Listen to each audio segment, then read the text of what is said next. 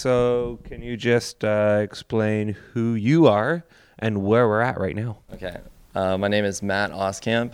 We're at Apple Falls Cider Company, Prince Edward County, the north side of Prince Edward County. Campbell's Orchards um, has been growing apples and pressing cider for over 35 years. And um, Amelia Campbell, my partner and my girlfriend, she is the daughter of the farm. So it's kind of been our job now to take the family business to the next level, or at least put our own little spin on that. And we did that with hard cider. So we, we use all 100% Campbell's, Campbell's Orchards apples uh, in the fermentation process, and we do everything from, you know, picking, growing, pressing, fermenting, aging, bottling, and of course drinking, all right here. So yeah.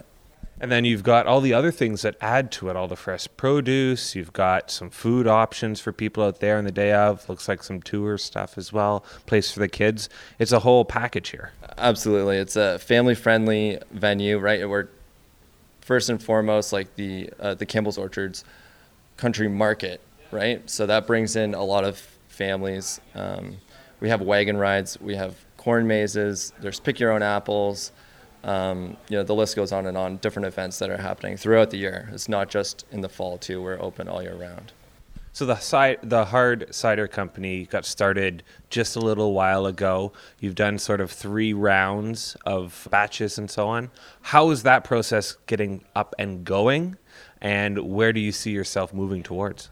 Yeah, we so we just got our license to sell in March, but we were pressing. Uh, so that started last. That would have been the fall of 2016, and um, you know it, we had been making cider for a long time, but never on a commercial scale like this. So even that alone, there was, you know, at every moment, there's always some new obstacle to overcome, which is something that we really enjoy about this business, is that there's always problems to solve. So we find that, you know, very uh, enjoyable. We, like you said, we did our first three batches that are now all sold out. Um, they went over very well, and it's now it's kind of just up to us to to reproduce what we did that first time, like to recreate that magic. I think um, our initial ferment was over the winter, which was much easier because we had temperature kind of on our side. Things happened very slowly, and uh, you know we are just that was just sort of lucky. Now we tried to do a second ferment, or we did our second one that we pressed in the spring, and now we had to ferment over the summer. So uh, that added some extra challenges, right? Like I had to to research temperature control, and we had to buy some new tanks that were able to cool the cider down to make sure that we kept those uh, temperatures consistent, so we could get the final product to be just as good as the first time. Is there a, a hopeful outcome of where you'll find the product available coming down the road? Honestly, right now it's it's not very advantageous for us to get anywhere like the LCBO, right? Like uh, that's a question that I get a lot uh, asked is, oh, can I get you guys the LCBO?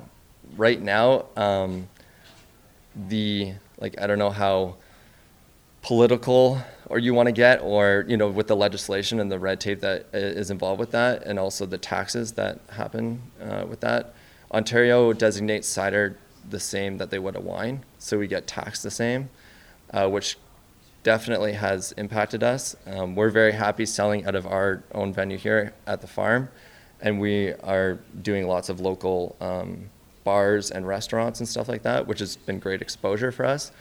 But um, it's definitely definitely a roadblock for us to get that to get any bigger, right? It's uh, not an uncommon challenge that we've been hearing of late. So, and we hope that with the association, the way that they're pushing, hopefully that there'll be some changes too. Absolutely. And you never know. They're coming up to election time. Maybe they want to appease right. the big cider makers in the whole government mm-hmm. opportunities. So, that's great. Uh, so you've got a handful of product here that have that's just been made. You've got a bunch of your presses and the capping all on site, um, and you're starting up. Sort of, you're trying to settle a little bit into a new wing, I guess you could say, of the place. Yeah. One of the big advice that we got early on is that like you'll never you think that you're gonna be set, but then you're never going to be able to keep up with demand. And that's definitely been the case for us. Like we we have expanded quite a bit from when we started. We have a new addition going onto our cider house that we're going to fill up with some tanks, but I can already see that kind of only being a band aid solution, and we're going to need a bigger facility. Um, anyways, there's talk of putting up kind of where our, our garage is right now. We're going to make that into maybe a bigger uh, facility for production and then turn our cider house into the tasting room. So we can, we still want to be, you know, closely tied with the orchard, but it is nice to kind of separate ourselves um, because we are our own business, and this is something that Emil and I are trying to do, you know, for the future long term.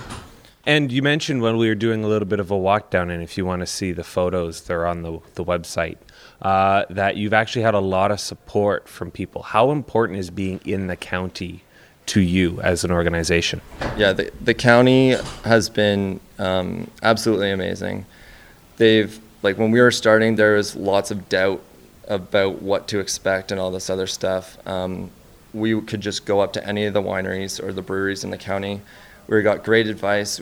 Um, Chris from Empire has told us, uh, you know, he gave us a lot of advice when we were starting out, what to expect, and you know how to do a lot of the the red tape.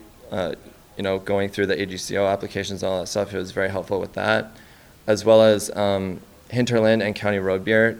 They went even as far as lending us tanks to get our first batch kind of off the ground when we uh, realized that we had no tanks to rack any of our cider into, and they came through um, amazingly. We've bought, we've borrowed capping machines from them, and uh, you know, anytime there's little hiccups along the way, everyone's just a phone call away, and super nice, always eager to help, which is great. Like, I think a lot of people have the mentality that one more success in the county is just adding, you know, more to everyone else. So it, it's a win-win along the way. And there's lots of associations that are popping up around here now, um, where we're really trying to harness like everyone's um, sort of potential.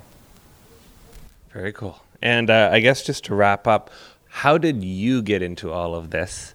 And uh, did you sort of see yourself even a couple years ago doing something like this?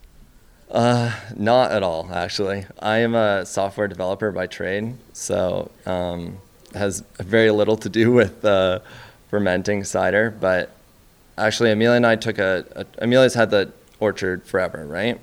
Uh, we took a trip in 2012 to the Olympics, which were in London, uh, England, and we were amazed at how prevalent cider was over there. Right, cider's on tap. Um, you know, everyone's just talking about cider all the time. We're drinking this stuff and it's amazing.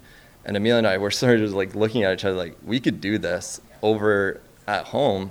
Uh, this is kind of before the big cider craze as well. So we started out doing that um, since then, just kind of um, making cider for fun and giving it to our friends and stuff like that. And everyone was like, this stuff is actually pretty good. So, so yeah, we just uh, bit the bullet and went full in. So.